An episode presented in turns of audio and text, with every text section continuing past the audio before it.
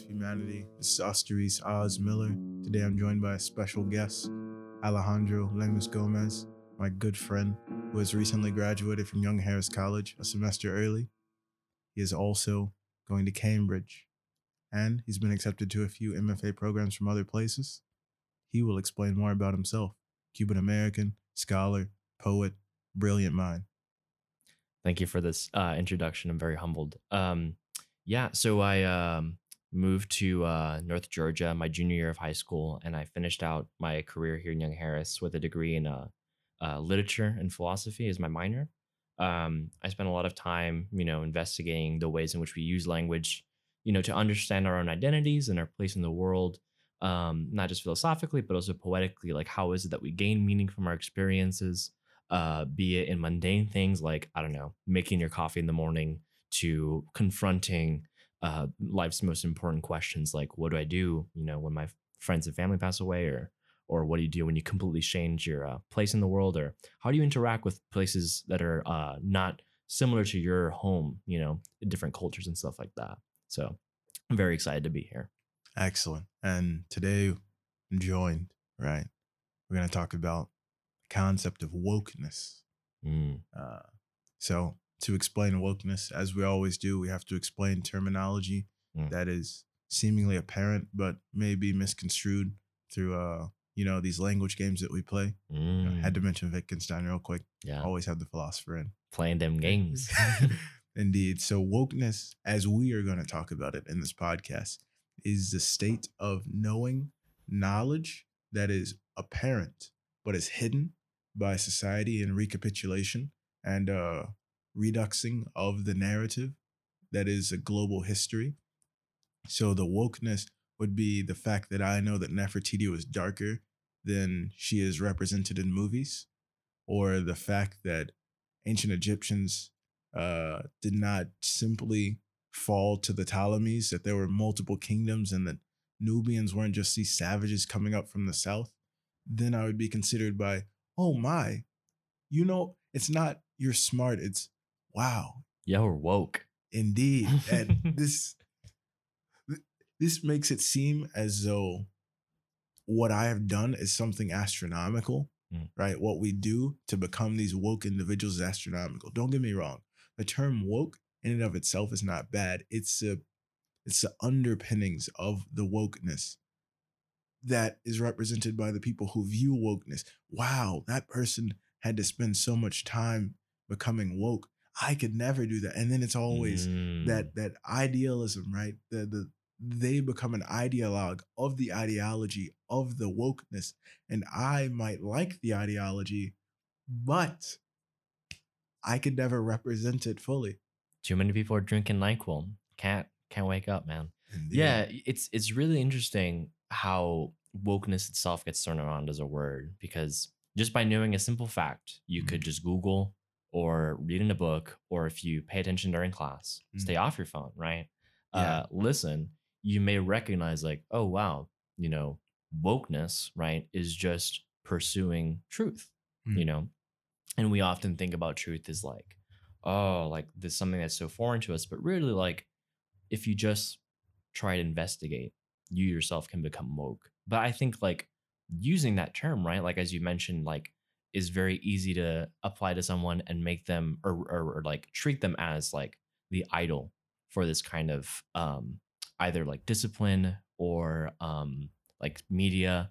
So Mm. like when we call a celebrity woke, right? Like we kind of put them up on this like pedestal of being like a saint of like, oh my goodness, like they're so woke, they're so I don't know, bae or what like you know that that Yeah. joke was he's so woke, so bae. Um, where as a result, we forget that they themselves are also human, right? They're Yeah. capable of slipping up and uh n- not recognizing uh you know certain truths in the world because of their experience right um so i like i also agree like woke itself is a good word its use however is trickier and i think we should always try to strive to be woke but you know just putting a cap on our learning and just saying oh you know he's so woke to other people is what prevents us from that constant learning Absolutely. So we have uh we we have a few scholars that talk about um the the the re-administration of history.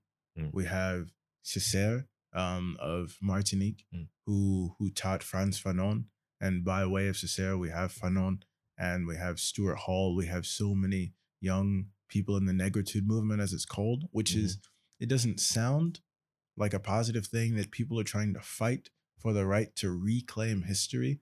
And to many conservatives, they're like, why don't you just accept the fact that uh it, it not everything was created by black people um and then it's like just just it's history forget about it why does it matter how they're represented and then uh so fanon would say of course it doesn't matter to you you have white skin white mask we have Mhm. black skin uh and the facade that is a white mask not only do we have to be black so we can't be like you Mm. but we also have to be like you at the same time yeah. so we can't be you, right? Mhm. But if we act too much like your stereotype that is us, right? Always mentioning the history or always saying that's not exactly right or always saying you can't say that, then magically, yo, you're acting too black. But now Mm, with the wokeness, yeah. oh, uh, a white person who's remembering Black history, or a famous Black person who happens to know Trevor Noah coming from South Africa. He's Yeah. closer to the to to the epicenter, so to speak, right? Mhm. But it logically thinking, Mhm. he's as far as you can get from the epicenter, a country that was segregated and and had a massive hegemony. Uh, the the Afrikaners Mhm. uh, making movements to suppress the history of the Bantu people migrating, of of all of the groups of the of the Shona, of the Xhosa, of the isiZulu in the region, right?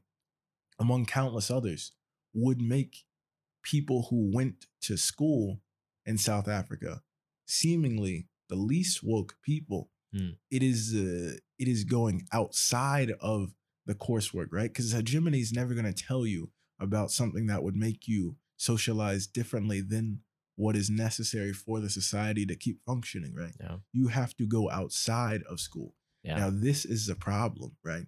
So if school is the slumber, right? If Mm. school is a self-eating slumber, right? The Mhm. cannibal slumber, so to speak, referencing Austin Watson, Of course. Of course. right? Then school puts us in a sleep of the lotus eaters and the siren of of these false histories, these these faux narratives come up Mhm. and devour our our psyche, our ability to learn, Mhm. right? And then once we do realize something, it it completely throws in a retrospective wrench Yeah. into our into our ability to form new narratives. And either we go like, no, no, no. I mean, I guess it's true, but it's too hard for me to understand. I'm glad, I'm glad they had to deal with it. I'm glad they Yeah. know. And now they could sort of simple it down and let me know. They'll be woke for me. Yeah, yeah, yeah. And then it's like, wow. And then they just keep moving on with their day. yeah. Wow, I'm gonna go to Starbucks. Or Yeah. somebody talks about fair trade's impossible. That's not a thing. But wow. Starbucks does it. Uh, Starbucks yeah, is woke. yeah. My You see- venti wokeness is delicious see- this morning. A fair trade coffee someone tells you would have to be $14 wow as that's that's remarkable and then they they have this uh what would you call it this where they're pushing down hmm the the actualized world for an idealized world and whenever Mm. the idealized world is shown not to be able weltschmerz the, the german term weltschmerz Uh-huh. where you have an idealized world but then you see the world as it is creeping up Yeah. and showing you that the idealized is not actually an affirmative, Yeah. but rather a consequent hmm that negates itself. hmm hmm So it's not possible. Yeah. Uh, they can't both exist. So you can't watch these films like The Gods of Egypt Yeah. that has uh, Gerard Butler in it Yeah. playing an Egyptian god. yeah. Like And oh my God. also claim that someone's woke, like Akala, the, Yeah. the British rapper Yeah. and yeah. scholar, who talks about the whitewashing of history in, in his Oxford Mhm. um, speech. Yeah. you these two can't coincide, right? It's it's relativism. They you can't literally have um, a belief that tells you that history is one way, and then uh, listen and attest to someone who tells you history is in a completely different way. They can't coincide unless you believe in a multiverse. Interesting. Interesting. But um I, it's I, I completely agree, right? Like once you know the truth of a matter, it's very Mm. difficult to engage. So like I think of it with music a lot, where we have this tendency to idolize musicians, so like David Bowie Yeah. and other people of that sort. And my, the issue is like once you start investigating like the personal lives of these people, you Yeah. realize like you know they've done some pretty terrible stuff. Like I can't listen to David Bowie anymore Mm. because I just think about you know the what what is apparently like uh, the sexual like uh, harassment stuff that he Mhm, did when he mhm. was um uh younger. And in knowing that, like I can't engage with his art anymore, and I choose not to, even though it used to be one of my favorite pieces. Like Absolutely. um but now that i've recognized that like i i i then worry like if those prejudices that he had as a person are also in his art um Mhm. and i think too with like um i wanted to go back to like what you mentioned with like um with like schools right where like i i, I think about not dropping names when i Mhm. think about like higher education i feel like the professors that try to challenge students the most are often the ones that are most persecuted and ostracized, either by students or uh, other faculty and administration. Um, so the the ones that are the most woke, trying to wokeify, if we will, trying to wake up rather other students, right, are the ones that usually are targeted by you know alt right groups. Like we see this with George Yancey, um, who gets like hate mail daily Absolutely. um, and other professors that have like lost their jobs uh, as a result of their reputation being put into harm's way. Mhm. Um, so it's it's interesting to see how this this kind of theme continues to like occur throughout history, right? Where you know people who try to you know rescue history for uh, rescue actual history and truth from this idealized history construct or or the history which hege- hegemonic systems put into place that feed us, right? We are the ones that get per- like it's a witch hunt, and it's terrible when Absolutely. when you know even like let's break down the like the notion of a witch, right? Mhm. Where or a wizard, if you will, like these uh, sorcerers, right, are trying to find new ways to engage with our reality through magic, right? Mm. And the same thing with these kinds of academics, scholars, public speakers, um, sometimes social media, the social like media influencers or like meme makers or whatever, right? Like they are showing us the the truths through creative ways uh, to like majority of the public. And as a result, they're the ones that are targeted by hegemonic systems and people influenced by them Mm. um, because that's it's not to say that the, the most people don't have agency of their own, Mm. but they just never knew an alternative to what they always knew. Yeah, yeah. Yeah. It um continuing with that, hmm that's very interesting because there there was in in the colonial times of uh Europe, of course. Yeah. I say the colonial times. Let's be honest, they're still happening. Ooh. Uh there's no that was so woke. exactly. No, So- yeah, yeah, you're right. So you're so we have like Mannoni saying that that uh people during colonialism, like Creoles in the Mhm. Caribbean, Yeah. were um predisposed to an inferiority complex because of their ability to be captured. They knew that they were inferior. Mm. But Fanon disputes this entirely Mhm. by saying that um people did not have an inferiority complex, that it is a defense mechanism and that Mm. it's not in fact an inferiority complex Mhm. but a way to attest to the status quo so you don't upset the the balance right Mm. which people who are in positions of inferiority don't believe in the balance but they believe that the people who are in a superior place believe in the balance so they passively right Mhm. through spirituals through storytelling through dances Mhm. uh, build up a resolve to be able to. So even though uh, Christianity after the third generation might be prevalent, Mhm. right?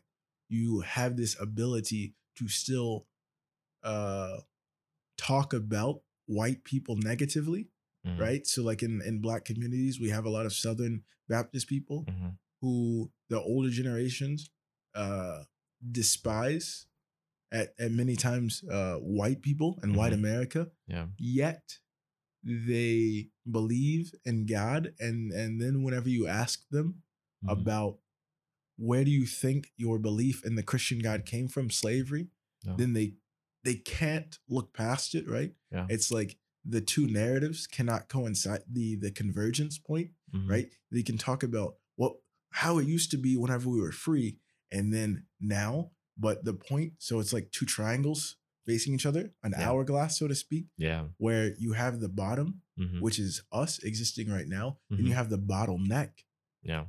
Which is the time whenever the syncretism occurred, mhm, and you have the pre the pre-colonial times, mhm, which is whenever we were all free, mhm, and then the the bottleneck whenever the syncretism occurred, the the Christianation of of uh, the Black diaspora, right?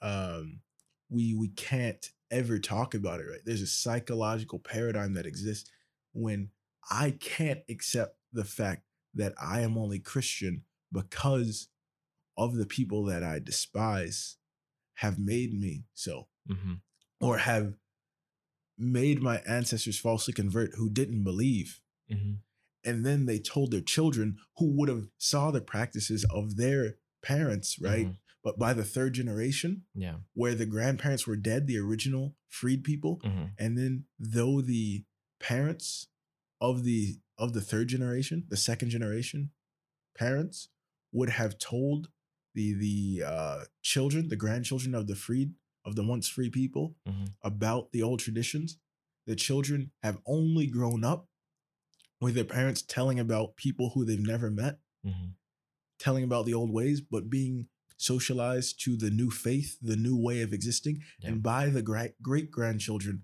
of the people who were once free they are christian Yeah. and they are socialized to being slaves of the system not even Mhm. necessarily slavery right and then they still have this animosity towards the hegemony because of their parents learning it from their parents who learned it from the free people who obviously had this hate for a good reason mhm, right? They cannot conceptualize the faith before because it's been lost, because no writing system, no ability to openly speak the languages of their ancestors. Eventually, you're just speaking English, mhm, and then you can't talk about anything because you have overseers and you have people who would tell the master about it.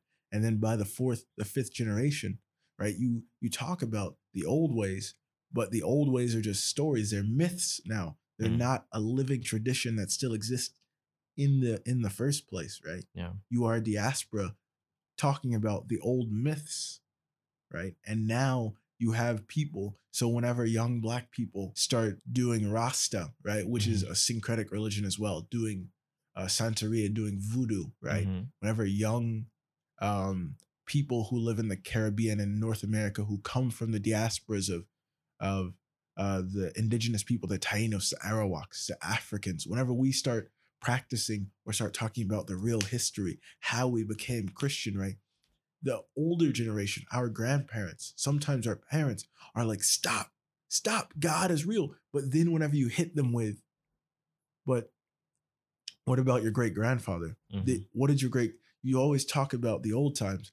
Did your great grandfather believe or was he forcibly converted? Then your parents. Mhm, and now you what what's the real reason? And then there's that amphictelsa right? The the, the trial of faith am i only this way because of the person i hate mhm, has made me this way? And then whenever they realize that right the the elders in our community oh they're woke but they themselves are like wow they know about the old history. Yeah yeah my grandson's smart. They're woke right? Even even our elders are using this term from the media. Really? Huh. yeah. But then they themselves refuse Yeah. to to meet that bottleneck where Mhm. the the religion and the and the the hegemony coincided to create what we now are as woke individuals. Yeah.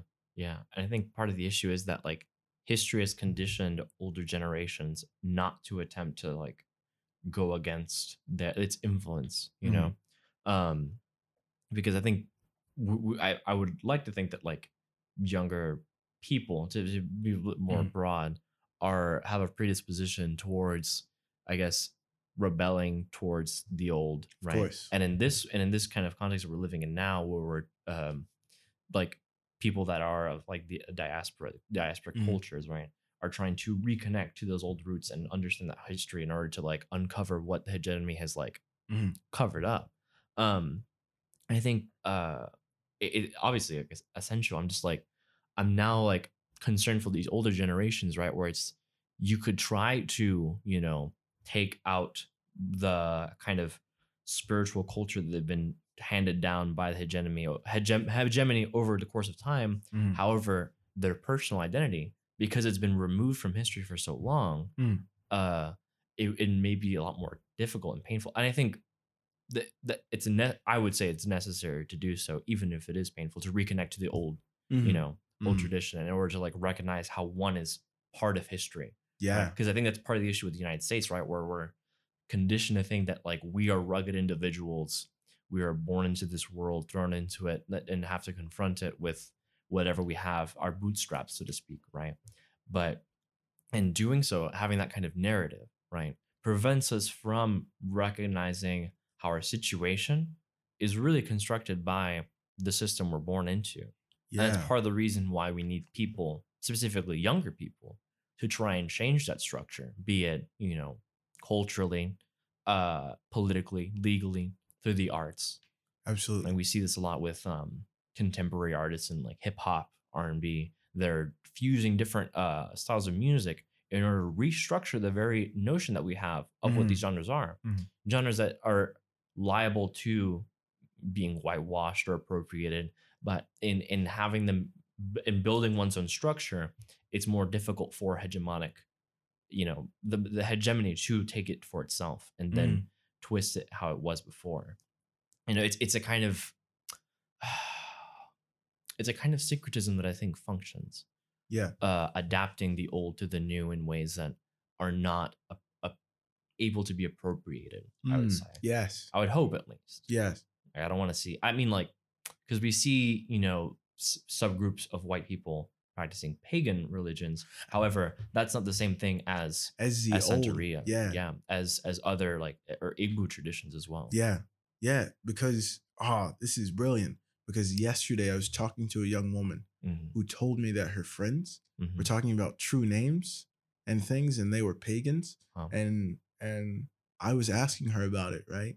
So like I was like, excellent. They're finding their old traditions. So what religion were they? And she Mhm. said they just said they were pagan. I was like, so like where were they born? Mm. And she was like, oh, they were born like around here in Georgia. Wow. And I was like, interesting. Are their parents? No, no, no. Their parents are Christian. Hmm. And I was like, so to me, right, Yeah. to an outsider who hasn't yet talked to them, Mhm, it sounds like they're saying the word pagan, mhm. which they don't necessarily understand. yeah. Like pagan is just every tradition that is not the Yeah. status quo. Mhm. So Mhm. it's literally any number of traditions. Well, I worship Zeus. Yeah, thousands of traditions. Yeah. I worship Ishala, right? Th- th- I worship Marduk. Yeah, Oh, yeah. those those are not interconnected Yeah. faiths, right? Unless you believe in the essentialism of faith, in which case you probably don't want to listen any further. but So all of these things, right? They're saying they're pagan. They believe in these true names, right? Mm, They are they are doing this forced Yeah. syncretism Yeah. that exists with with trying to not be woke because that's really a term that minorities tend to use and are applied to minorities, but they're using this spiritual term, uh, this sort of post nun term where I'm not religious, I'm spiritual, mm, and they're trying to find themselves, but they're mixing mhm. faiths that don't necessarily coincide. So they're Right. taking pieces and putting it together, right? Yeah. And I feel it's becoming a bit dangerous Yeah. for not not the preservation of the faith, because some of these faiths have been lost mhm. uh, because of interactions between cultures. Not all of them for uh, reasons of war, but just because people like sort of choose to assimilate into society. So like some Breton cultures just chose right after you've seen all of your people slaughtered, right, Mhm. and there are only a few hundred of you. Eventually, at times, you just sort of give up Yeah. and just relent so that no one else has to die. And then that's not a positive reason, but the the outcome is not necessarily positive and the reasoning for doing it, but the preservation of the life mhm. at times, right, supersedes the preservation of culture because in fact the culture would have not been preserved and then also your children would have been slaughtered alongside your culture. Mhm. So it's the choice of do I preserve the culture Mm. for another 10 years Yeah. and run the risk of being slaughtered by uh, centurions? Mm. Or do I just pretend like it doesn't exist, and pass on fragments of it Yeah. Throughout the generations, Yeah. and then have a, a tiny piece of it to survive, survive, so someone can then discover monuments to you and become woke. Yeah, yeah. I think that's the the pitfalls of of wo- of wokeness as a in its use, right? Where it's like, for one, like, uh, kind of like flippantly, like Mexican religions foregoes the kind of tradition that it's from, and as a result, um, ah, there's something that I wanted to mention about. Um, I wanted to touch back about what you mentioned with people using the term pagan Mm. and mixing different uh uh, like cultures and like under the guise of wokeness, right? Because I think that that's that's the the core of this discussion with this like prejudice of of using the term wokeness Mhm. is prevents us from having, I guess, critical investigations not only in our own culture but our own personal, in this Mm. case, spiritual kind of reflections. And I think part of the issue is that in you know this kind of like idea of like oh you have to you have to be your personal god you got to worship yourself which you see like a lot in like at least i see a lot in my Mm. instagram feed um it's concerning because i think this kind of treatment um is what pre- like under like the prejudice of wokeness or woke culture uh prevents us from realizing that one can't just mix two different traditions and enter one for their own kind of gain Mhm. One reason is that it dies out very quickly it's a, it's Yeah. a it, it only serves your own uh transient needs Mhm. uh two in uh in not recognizing your own prejudices you're also ignoring the like the historical occurrences that occur like right with this like the issues of the invasion of centurions and Mm. in, in breton um and um as a result like you not only are you having a kind of bad faith in engaging it um but you also in in in trying to reconnect your roots other people see that and they Mm. try to go to you as a guide and they try to be like what can i do you know to reconnect with my roots or like or my heritage or find new ways of exploring my faith or spirituality and now you're accountable Mm. for not helping other people and yourself in, interrogate uh, not only your own prejudices but also the history that's been handed down to you right like putting uh, uh i don't know like using crystals flippantly isn't really going to help you Mhm. if you aren't uh, aware of the culture and tradition behind it. That's why I think you know understanding tradition is important and essential to innovating and uh, finding new ways to explore everything: faith, music, arts, Mhm. uh, politics, and history.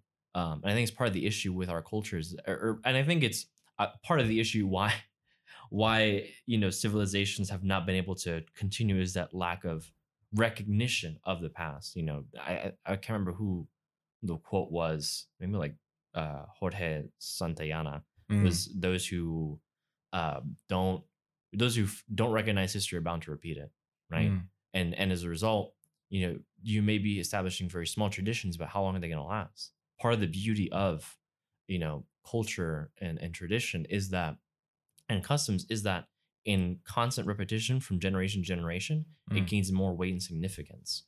Um, that's why you know religions, say from uh, the Mediterranean, like Greek and Roman traditions, don't have the same weight to us now. We treat them as myths, right? As you said, yeah. because we don't practice that. And who has practiced that in, in years, except for like small, very Yeah. small subcultures? It has no weight. indeed. Like in the same way that, you know, Abrahamic traditions do, right? And that's part of the reason why, in finding our, in reconnecting to our roots, uh, or reconnecting to one's own roots, rather, right? One needs to be conscious of what the traditions are, how are they practiced currently, Mm. right? As to not romanticize them and idealize them. Yeah. That's Yeah. that's another reason why wokeness is so dangerous. You in in being like, oh, they're so woke, or oh, you know, or, or people call you woke, you implicitly start to inherit that prejudice and think, oh, what I'm doing is okay Yeah. or virtuous. Absolutely. And and the thing that we have to know about like you know the spirituality, wokeness, all this paradigm is that it, it begins to um sunder the name of the of the ancestors as people call them Mm. or the ancient ones, right? As if they don't still exist. Hmm.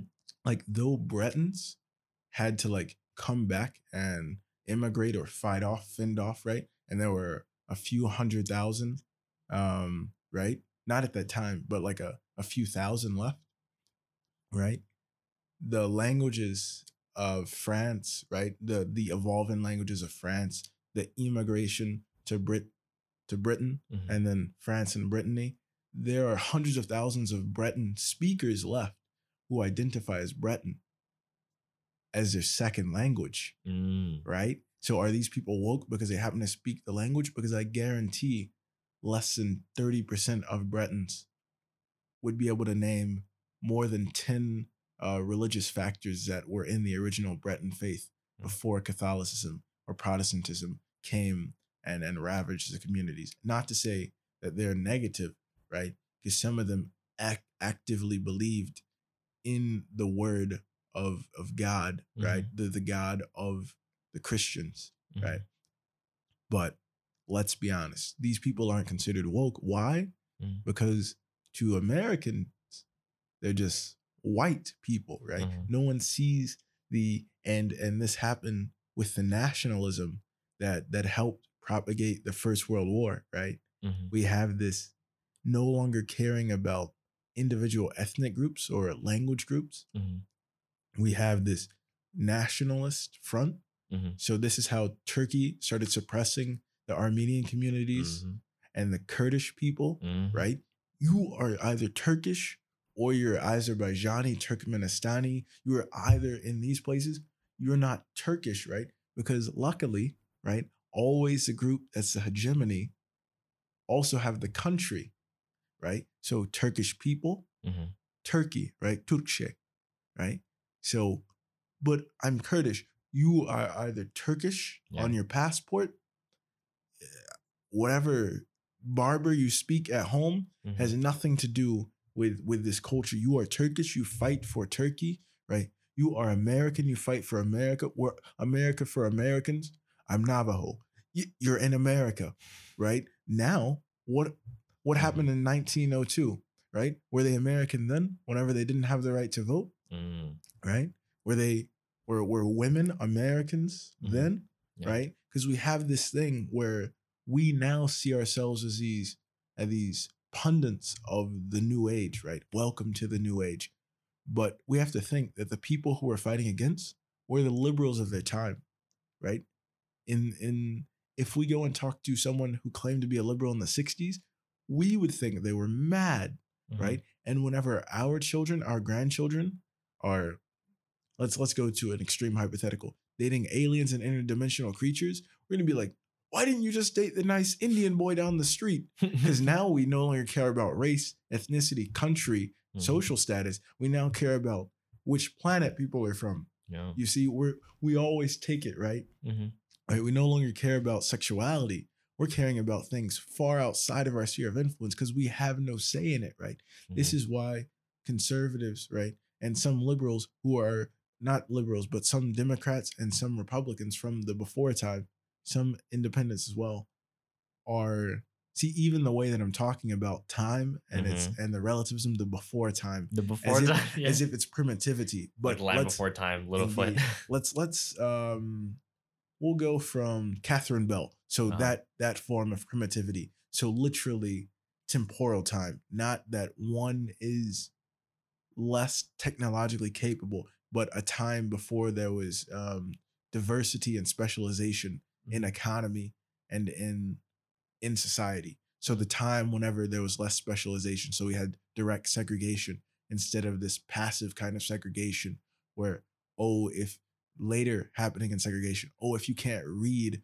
or you can't write or you can't pass this test right even though segregation is outlawed we still have this passive regime of the segregation right and then once i identify that once again oh you you know about disenfranchisement whoa Hmm. you know magically because i just analyze what was freely available to us right there's this verse there's this ignorance that's Mhm. not active, right? We have this ignorance. Oh, she's ignorant. She can learn. And then we have this willful ignorance, which we all have in America right now. Mhm. Most of us, I'll say most of us, because most of us have smartphones. So we have access to all of this. So I'm not woke. Everyone is willfully ignorant. Yeah. That the fact that they're not learning this, because we have people who were liberal in their times, King, Garvey, uh, El Shabazz, Malcolm X. We have all these people that now you call Malcolm X a, a liberal, and then Malcolm X sees what we do. Malcolm X is a, a conservative, right? Mhm. A black conservative, Mhm. but not in the same sense as these young Republican blacks Mhm. who are who are holding forth to to uh, Donald Trump because Malcolm X would disparage them as well. Yeah, yeah. It's like we have these these things that are not relative to time, but these language games that evolve with time, not not ideologies, right? Mhm. But but the the rhetoric surrounding the ideologies and that we regroup them, we marginalize them, sort of like putting tribes together who don't like each other, Mm. right? Because going forth with this wokeness um, theme, right? So whenever we talk about tribes, right, we think, oh, indigenous peoples, North America, South America, Oceania, uh, sometimes Asia, Africa, most certainly talk about the the Congolese people being separated and, and put together, and then the Baaka people being uh, attacked, the pygmies being attacked and headhunted and hand hunted and eaten by Mhm. people who were sent by Leopold's um, uh, regime, Mhm. right? But then we we have this other thing where we have white people, right? So tribes. We just talked about Breton, right? Yeah. But now, if you go like, oh, think about tribes, I doubt a single American that we personally know, Mhm. right? That's outside of our direct um, dialectical group. We know who they are. Um, would actually mention a tribe that appears to be white, except for East Europe, where we have Caucasian people, right? Literally Eurasian people who go to, oh, they don't look like me. So, yeah, yeah, those are tribes. We have Tatars. We have tribes in Mongolia who are technically Caucasian, more white by the sense of the word than white people would call themselves now, right? Yeah. These peach skinned, tan people of North America, of Britain, right? Yeah. But now that I figure this out, I'm woke. Mhm. Oh, we have these tribes in Montenegro, in Bosnia, right? We have these blood feuds, right? That used to happen, that still happen, but now we're outlawed, right? Because we have this nationalism that comes through. Forget your tribes because we have to bind a bigger economic unit. Now we have this socialization. We're moving out of primitivity into specialization and diversification of economy, right? Because that's what all this uh, social mobility of a society is, right? Going away from the nuclear family into the clan, then into the tribe, then into the nation, then into the country, now into a superpower. Forget about this is why people are always telling us forget about the history. Why does it matter? Because it attacks the hegemony which sustains the economy, which is why the term wokeness has to exist. And I know it seems like these points are tangential to those listening. However, this wokeness that happens to exist with the economy, which is why people tell like uh, people who are seen as woke, oh, you're you're knowing too much. You got to be careful, right? And people go like, that's not a real thing. But then we look at the people who I just mentioned, right? Mm. We have Martin Luther King. We have Malcolm X. We have Mahatma, Mohandas Gandhi. Is there a is there a pattern? Mm. Each and every one of them got a reward for their wokeness, as we would call it, Mhm. a bullet. You Mm. know, every single one of them, right? Mhm. So Yeah, I'm I'm starting to like I'm I'm concerned more than ever now that with this notion of wokeness because it just seems like like I think real wokeness Mhm. is constantly challenging absolutely, and and it seems like wokeness itself is just like a placebo that our mainstream culture has given us that kind of like just serves to virtue signal Mhm. like i'm a good person because Yeah. i'm woke or they're a good person and and they're woke and now and they're being woke and me calling them woke now i'm woke i don't say that Mm. but you think it uh, implicitly in saying that right and i, I it's it only serve and i wonder like I, I i'm worried right with I, listeners i worry right because i i even like me, if I when I leave this conversation, like, will I continue to try and challenge myself every moment of every day, right? With my prejudices, will I uh, open up my phone and actually educate myself, or will I just allow this culture of wokeness to continue, right? Because it's really just serving hegemony. Mhm. Um, like I and I I I I, I like I'm gonna speak directly to the to the listeners now. Like Absolutely. when you when you when you call some something woke, right? You're recognizing the history, this that like that, that it's like a, a true thing, right? From a Mhm. person that you think is at least a credible person. But have you gone beyond and, and researched it yourself? Yeah. Or are you just letting yourself be c- carried by the tide of mainstream culture? Yes. and that's it's part of the that part and the thing with mainstream culture right it only serves hegemonic structures it only serves transient uh notions of like what you think is right and wrong yeah. um real progress is painful challengement people that you know are Mhm. willing to take bullets for truth Yeah. and and i don't think like we've ever ever actually created a culture based around challenging our prejudices because our our culture thus far and, and like the span of history has just been cultures that allow power to be you know Mm. reified or rather um to continue to be propagated the- Yeah. the, the status quo um so i i i implore you right uh, listeners have you as as you've been listening to this podcast have Yeah. you been googling the stuff that Ostrace has been saying Indeed, because I could, I literally wish that everyone would Google everything I say yeah because you notice hmm every single podcast I say one thing that may be true, but it leaves something off. I literally stop in the middle, even though it sounds like a complete thought, and then continue to something else.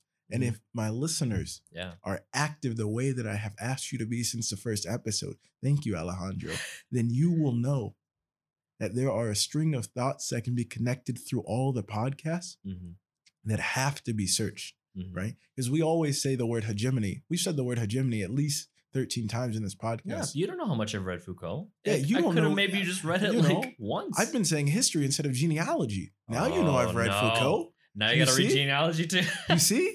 Now, now look at this. Now Yeah. I'm saying genealogy, so you know at least I've read a an abstract for a Foucault article. yeah But you still don't know that I know what I'm talking about. yeah you, I sound intelligent. the worst thing that could possibly happen after this podcast is that people start posting it on their Instagram saying Oh. hashtag woke Oh my.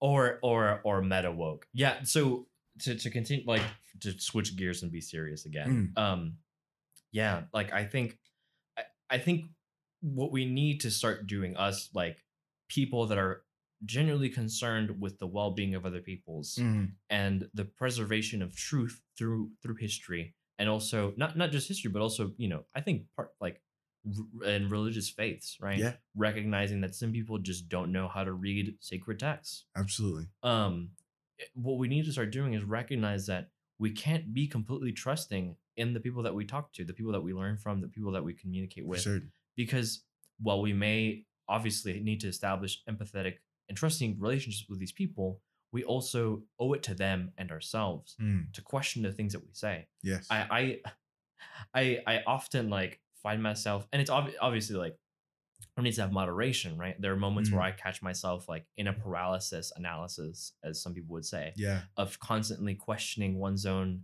uh, motivations and uh, and thoughts. But it's I think it's arguably healthier to uh, question than to move forward with confidence without knowing what you're doing because it's just recklessness. Obviously, when you find the action you think is the most appropriate, uh, take action. You know, I mean, like social action, right? Like, you know, would it is is going to this protest beneficial? Yes, no. Well, you have to figure that out on your own, and you can't just always trust people that you think are woke, right? Like Trevor Noah isn't the the the saint that's going to help you figure out how to fix America.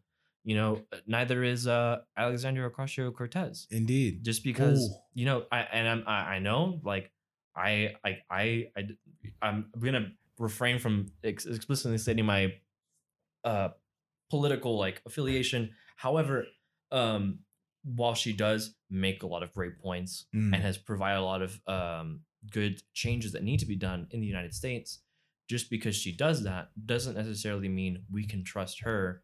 Uh, one as a politician, two as a credible source of information mm, b- not not to discredit her right? And also, we should take into account, you know, I maybe could have, uh, to continue this line of questioning, I could have provided uh, a man, uh, a white man that had the same kind of social stance, Absolutely. you know, and provide because you know you, now you can start questioning Yeah. if I have an inner prejudice towards women, Indeed. you know, and and I, I'm I'm laying myself on the table because I recognize I got flaws. Absolutely. Different politicians have flaws, so do a lot of celebrities. Just because you think they're woke, you know, they're we're still Yeah, human. Yeah. Absolutely. Um, I I personally Mhm. noticed that whenever I sort of self cite myself, Mhm. because there was this instance uh, um, early in my university career where I would say things, and then people would be like, "You could just be making up stuff." Uh, like like people who Mhm. now say Yeah. things like, "Oh, he's woke," right? Yeah. But I am not woke. I am simply to them a repository of knowledge Mhm. right, of other critical thinkers, of other philosophers. Now I'm not woke. I'm a MacBook. Mm. You know, I'm just you enter in a query and then I I just spurt out something gathered from someone else. I I say like Foucault and Habermas said, and then now I look to be intelligent, right? But now whenever I say my own things, they're gonna be like, "Where did you read that?" And then Mm. whenever I say that's an original idea, like most of them, I've just been citing sources where perhaps early in my career I gained influence for this. Yeah. But now I've noticed that's unnecessary because Yeah. now that I've obtained this wokeness, as it seems, You got the little quoteness. You got your quoteness, your wokeness card yeah, in your wallet. So now I can literally say Mhm. anything I want on campus, and people just believe me, and I hate that. Mm. I, I wish people would actively question me, Mhm. and some people do, right? Are you sure about that? Yeah, Uh, that was me questioning you. like some people question me, but but then I realize because I have, I already have it loaded Mhm. up that that oh no one usually questions me anymore but i always have the the answer to the question ready. Yeah. oh really? What else? And then Mhm. i i without a second step Mhm. i just continue with their with their second question answering it flawlessly to Mhm. them they're like well and then they just stop asking me questions again. I'm like no just because i got it once right correlation is not causation. I happen to have it right that time maybe the next time you ask me about it i can be like i actually don't know that's just you know coming from my experience Yeah. And I think to, to further instill doubt in our listeners, right?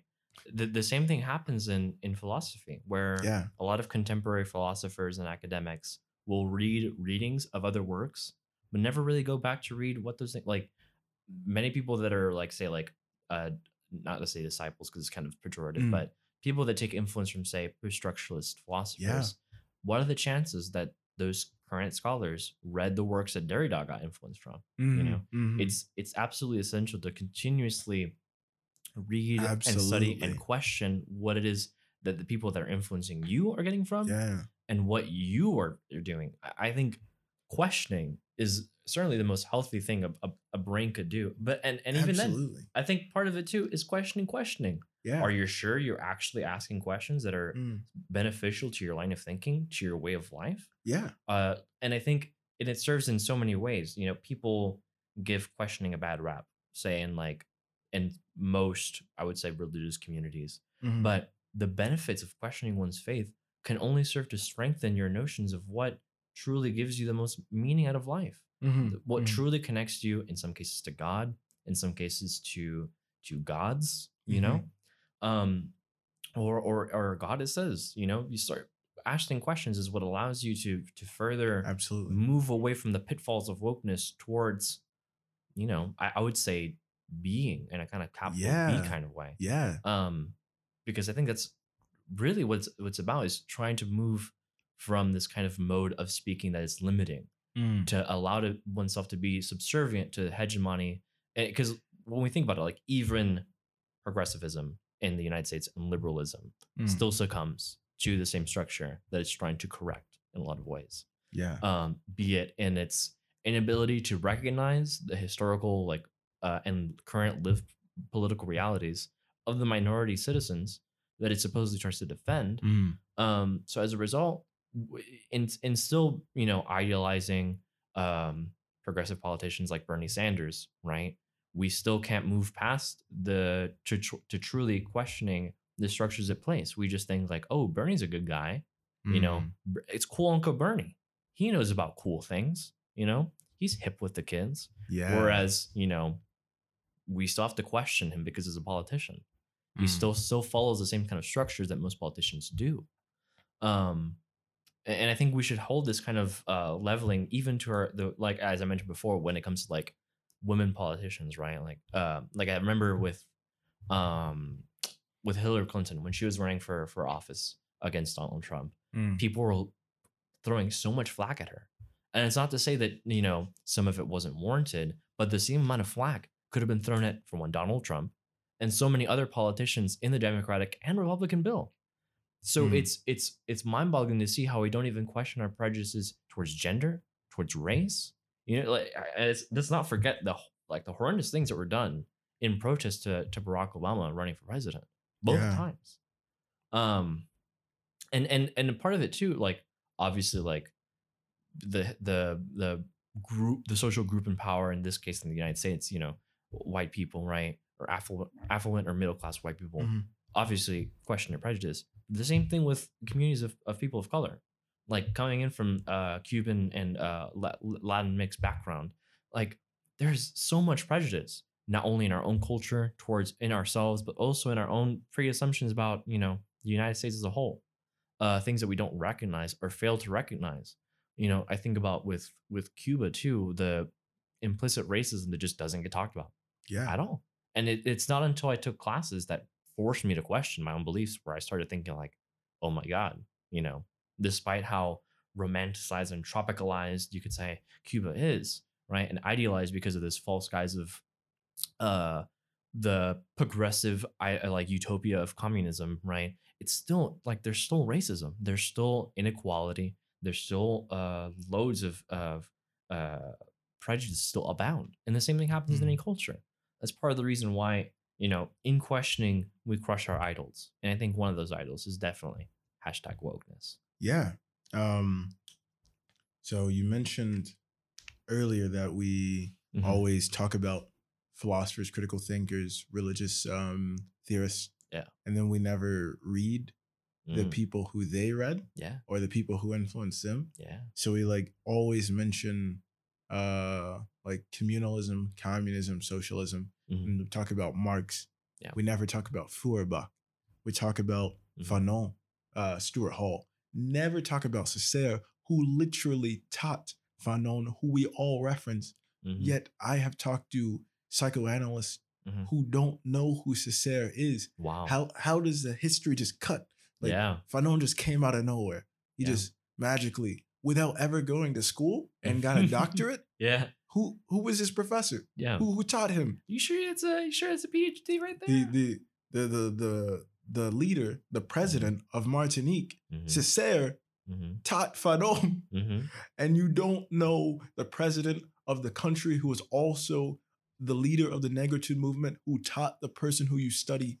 Like whenever you look at Fanon Yeah. on Wikipedia, it should say Césaire or living in Martinique. You click on Martinique in this time, it should say Césaire was president. Oh, who's that? Click teacher of Fanon. Oh, wow. Listeners, Google that right now. Look it up. dare you.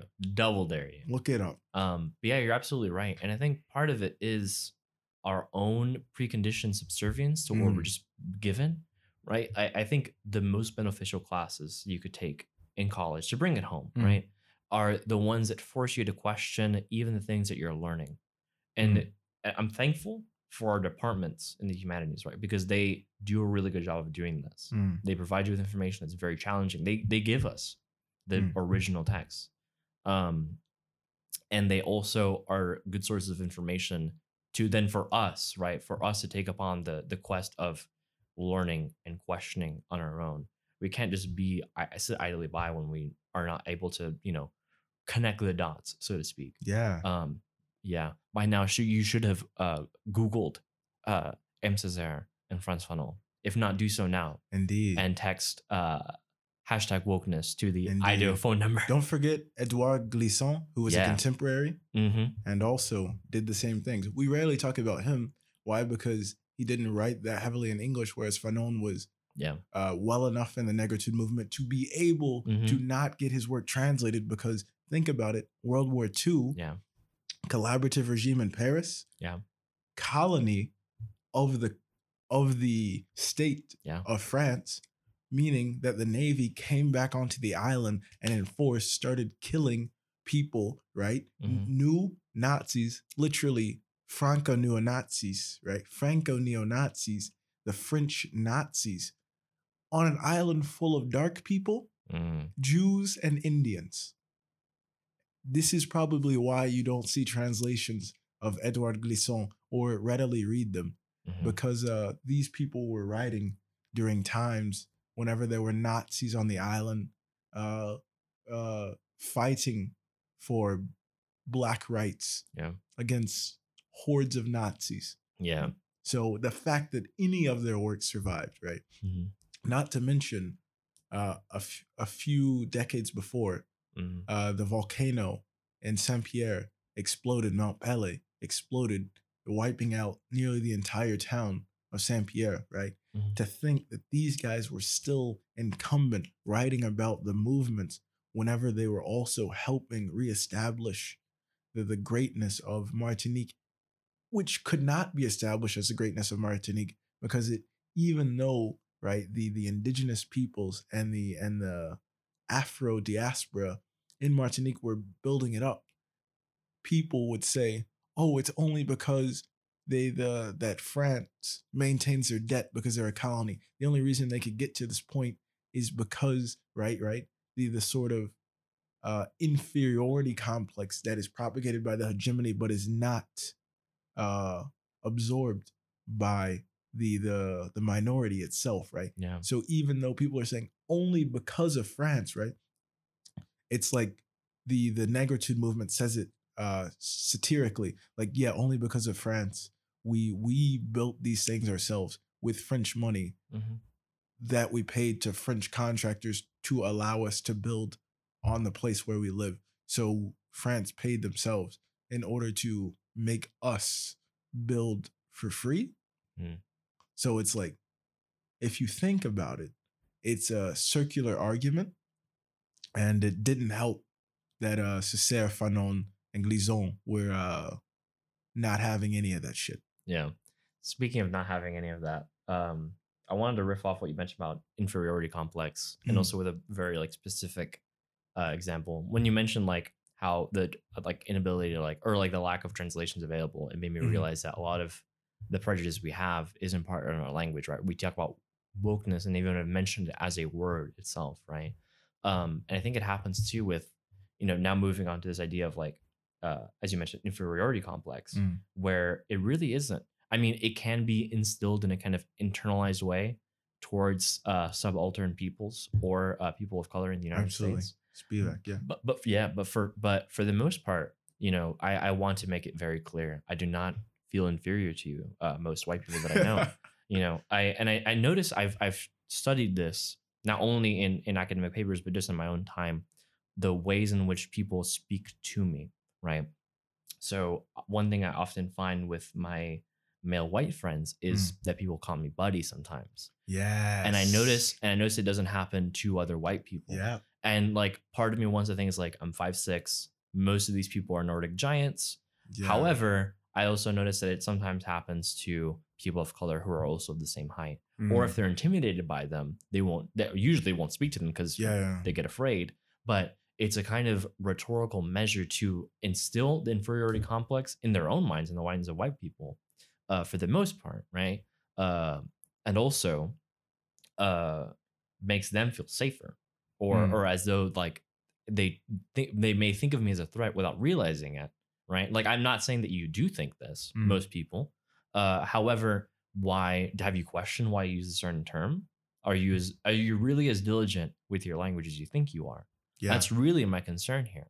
Like I'm not I'm not gonna sit sit down with every single one of you and figure out uh are you like submitting to your prejudices? One, because it's not my responsibility. Mhm. Two, because if you want to further talk about this, because I feel like I'm gonna get some flack for this. I have in the past, but I I I really want you to question because I I I and I would hope you would also question my own prejudices with regards to this. It's really weird to speak to listeners that aren't here at the moment, but Yeah. but I I I think it's essential for us to start questioning even the ways we speak. To mention, I remember I was talking to a good friend of ours, Mm. Zach Alexander, Mm. and and I was talking to him about the whole buddy thing, and Yes. and he suggested, uh, because he because of like the way that he holds himself is he's a very unique and like I Mhm. don't think I'm ever gonna meet anyone like Zach Mhm. ever again, and and because of his height and his extreme intelligence, people often view him in that same kind of like threatening manner, and of Mhm. course like he's he's a white guy, you know, Yeah. so it's it's interesting that it happens to him as well. And one thing he just does is just shut, shut him down from the get go. Don't call me buddy ever again. yeah, Uh-huh. it's it. I feel like it's a way, right, right, to to make it seem to the individual who's speaking, right, right, Yeah. the initiator, to the the recipient hmm that I am giving you a platform to speak. So now, even though you may be smarter than me, I've established buddy, right? Yeah. Bud. You're my dog, Yeah, yeah, yeah. actual dog. right? Yeah. Even though you're bigger than me, right? A cane corso, an Irish wolfhound, even though you're bigger than me and you can kill me because I now command you dialectically, Yeah. uh, there's nothing that Mhm. I have to fear. You allowed me to call you buddy. Yeah. Right. Mm. Yeah. So I see that. I, I Mhm. do indeed see that. Yeah. It's dangerous. And I also worry too with the way like I remember when I first came to college, one of my one of the first friends that I mentioned, incredibly incredibly brilliant guy, he talked about the this notion of the good ones. Mm-hmm. Uh, which I think happens a lot with with people of color in the United States, where we'll be like, if you know how to comport yourself i- in a way that's like subservient to he- the hegemony, Mm. you're referred to as one of the good ones or in in conversation uh like say like two people like white people are talking to each other about a, mi- a minority students like oh no he's one of the good ones you know Mhm. he dresses in flannel he has yeah, you know stuff like that right or or he speaks really good english Mhm. um what if i didn't you know would i stop being a good one Yeah. are you have you evaluated my uh, moral character Yeah. Yeah. to my extent of knowledge probably not you just met me you know so it's it's moments like that where the the same kind of uh structures that go like or uses of language that go on with wokeness happen with other der- derogatory ways in which we treat people of color and at times other white people Mhm. right um i think of it too with like um white people who actually try to you know learn and educate themselves and question Yeah. prejudices you know their own and others they'll be written off as like um you know oh he's just a crazy liberal right or stuff like that um which obviously is a different kind of uh derogatory connotation. However it's still using language to put someone off right? Or when someone for the sake of for the sake of fun right tries to engage in a kind of philosophical deep kind of discussion and and they'll just be written off as like oh he's just being weird you know? That's so weird. Where we have this like romanticization of deep meaningful conversations Mm. yet for the most part in your day-to-day experience when was the last time you really talked to someone Yeah. yeah Yeah. Like like we bounce ideas off each other mm-hmm with people who we uh, believe the same things as, which I have noticed. Mm. I I purposely find people who believe different things from me, mm. and then try to have conversations with them, and then I realize there's no reciprocity. Like Mm. I am fully willing to listen, Mhm. but they are not. yeah And it's like they need me to like be a dartboard to receive everything that they believe, yeah and then not throw back. it's like to talking speak. to dads Yeah, yeah, yeah. it's it's it, I've noticed it's a real problem. Like people who are like people who I've talked to, like go like, oh yeah, I've read Screwtape Letters, right? Going back to religion, Yeah. and then everything Screwtape Letters. So we have C.S. Lewis, influenced by Aquinas. Mhm. Aquinas, yeah right? We can we can stop at Aquinas. We we start talking about Aquinas. Oh yeah, Aquinas. Oh wait, let's go a little bit further. Augustine of Hippo. Mm. And then it's like, oh, a North African, a, a person who knew, a person who knew Coptics, dark in power, a saint. How about how about we jump to uh, Francis of Assisi? He he he liked animals. Nah, nah, nah. How about we stay on Augustine real quick? The Mm. guy who didn't read out loud, the weirdo to the Mhm. Greeks, Mhm. the, the the the dark one who knew too much, right? he knew too much But to the Greeks, it wasn't like that, right? Mhm. Now we can say, oh, the guy, he knew a lot, right? But to the Yeah. Greeks, that was just another guy. Kind of weird because he didn't read out loud. Yeah. But beyond that, not weird because of his skin color, hmm just weird because of the way he read. Yeah. There was nothing beyond that. He was Mhm. a brilliant, analytical Christian. Yeah. Uh, a Roman priest. Um, so yeah, people people at that time, right? It's not until we reach Napoleonic era, Mm. um, you know, great height of the of the British imperialism, right? The first Mhm. British Empire, the Romans, that we start having this whitewashing of history, right? Mhm. After Byzantium, though. So we have Romans as an Italian state, not Romans as a the Roman Empire or even the Holy Roman Empire. So we start having this whitewashing, right? Mm. And then, you know, I had to bring it back to whitewashing so we can stay woke Mm. because, you know, oftentimes like Dear White People, Mhm. uh, the the program that was a movie and is now a series um, that is on Netflix and probably other streaming sources, where we have the mention of woke and the the creators, the showrunners of that show, Mhm. use it brilliantly, right? Mhm. Because they have people that say it like, "Oh yeah, stay woke," but the characters are Mhm. not cliche black characters. They Mhm. are actual dynamic characters where some of them act stereotypically black, but then whenever you see the introspection, Mhm. right? Whenever Reggie was threatened by the police with the gun, right? He had to act hard, right? But as soon as he got back, he had that that that that moment whenever he could have been killed and then he has to reconcile it because you have to act hard in person right to keep up your cred so to speak so that people don't try you all the time Yeah. and you might be fully capable of beating everyone up hmm but the thing is you don't want to have to It's exhausting. yeah because like if i had a dime for every time someone threatened me and Mm. then i did not threaten them back i just looked at them and then they knew that i probably shouldn't because this guy didn't flinch like the other guys then i would have quite a few dimes. But anyways we have reggie. Uh so we're mentioning characters now in dear white people if you just join us. I don't know how you're just joining a podcast. It's not like we're on live television, Just skipping around. but you know They you got know, bored with the Aquinas part. They don't like philosophy. yeah I, that might be the case.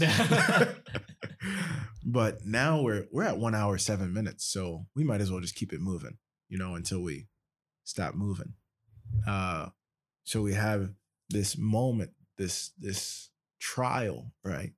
Not even mentioning kierkegaard. Let's Mhm. let's go to derrida right? Mhm. so we have this deconstruction of oneself. So you have this facade Mhm. right? Ooh i just relate to critical thinkers? Nah i shouldn't feel myself like that. So we have this this uh deconstruction of oneself before everyone's eyes right but the facade must be maintained Yeah. right as communication theorists garfinkel and goffman would say but more leaning towards garfinkel because it is a necessity right society will break down if we all don't perform as the actors on the theater that is life right Yeah. if we don't act in the game of life so to speak then we dissimulate society. So I have to, if I start off with this cred of being a hard black or an academic black, if I ever act any other way, they'll be Mhm. like, that's not like you. Mhm. And then I'm like, who do you know that's, how do you know that's not like me? Yeah. The, the person who I let you see me as is, is a person who I'm not acting like right now Mhm. but who I actually am, that's that's beside the point. I am acting like me because I am me acting. Therefore, I am acting like me because I I don't I'm not a simile. I am. Mhm. I am just acting myself, Yeah. not acting like anyone else. Oh, you're acting white. You're acting black, right? Mhm. and then that's often the conception right uh because here now now audience since we're all in this together so to speak Yeah. right now you can see that these are not just tangents right because it all leads to are you acting white are you acting black because there's a thing whenever you talk too correctly Mhm. right you stop you start to lose your erotic influences your ebonic so to speak for black people or your chicano slide for uh Latinx people from Mexico Mhm. or or the Cubano trill, right? So to speak. I have a trill. No, no, no, no. But but you know what I mean. Like there, Yeah, there's yeah. a cadence that we pick up from our parents. Yeah, of course. Yeah. Um if you start to start to lose that Yeah. because of university, right? And then you know knowledge, right? Then you're acting white. If you maintain hmm your your dialect, right? If you maintain your speech pattern and then you still have this, but you manage to uh, transmit this information to the elders in your community, then you're woke. So if I talk about the whitewashing of history Mm. in Ebonics, Mm. I'm no longer talking white. I'm woke because Yeah. I'm maintaining the efficacy of my of my minority group Yeah.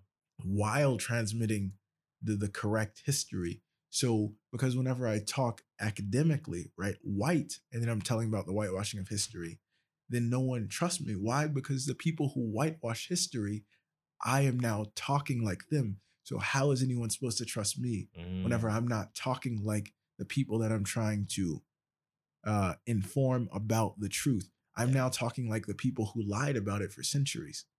So whenever I talk, right, to my grandparents, right, my American grandparents, I talk like them, right, Mhm. because I have this fluidity of of accent, right. It's not active, right? Code switching is not active. It's it's it's all it should always be passive. Otherwise, you're not you're disingenuous. Yeah. You're, you're not being real to who you are, right? Whenever I talk with my grandparents, they can tell that I don't talk like them Mhm. right? But they could also tell that I haven't just been assimilated and just believe whatever they would say white people are telling me, right? Because we gotta we gotta admit, even though I don't believe in cultural relativism, they did exist in a time which stratified their minds to believe in one way or the other. And whenever my grandfather was shot with a water cannon, uh, and ran from shotgun shells in, in the South, right? And then eventually being a truck driver in Alabama, then then we can see why they don't want me to tell them about the time before they live, a time that I cannot possibly actually know. And I sound white because then where did I learn it? The white people who did this to them. Yeah. Yeah. Mhm. I, I now worry that like the this whole like like episode only serves to like have people think that we hate white people or that Unfortunately. or that or that or Yeah. that or, a or a white person comes up and is like you don't know how I think. It's like I'm trying to say I don't know how I think either. Yeah, I don't know, right? I'm deconstructing myself as I reconstruct the narrative Mhm. that none of us know. Yeah. And and because we are still deconstructing and reconstructing narratives, right? Because we must form our new narratives, we can't Mm. just sit here all day. Yeah. Therefore, we must assimilate from here and Mm. assimilate on a new day. So we thank Alejandro for being here, Thank you for having me. It was a pleasure. of course. And uh next time, right? If you go and follow us on Instagram, what's your Instagram? Mine, uh, Alejandro It's the a- OK. The okay. Yeah. Okay. It's changed since my time. What? No, it's it's it's an Alexander the Great reference. Mm. Who's the Great? Ah, the OK. Alejandro the okay. That's fire. You'll learn how to spell Alejandro. It'll be in the description. Um, and young pygmy, young underscore pygmy. That's mm. me. Anywho, we are gonna dissemble from here. We must go. You must go. If you've wasted one hour, 14 minutes of your life, remember it wasn't wasted because you've at least learned one thing. You at least learned one word or one thing. And if not, please hit me up on that Instagram and come be it. on the show. Hmm. please. Okay. Thank you. This is In Defense of Humanity. Goodbye. Hashtag woke.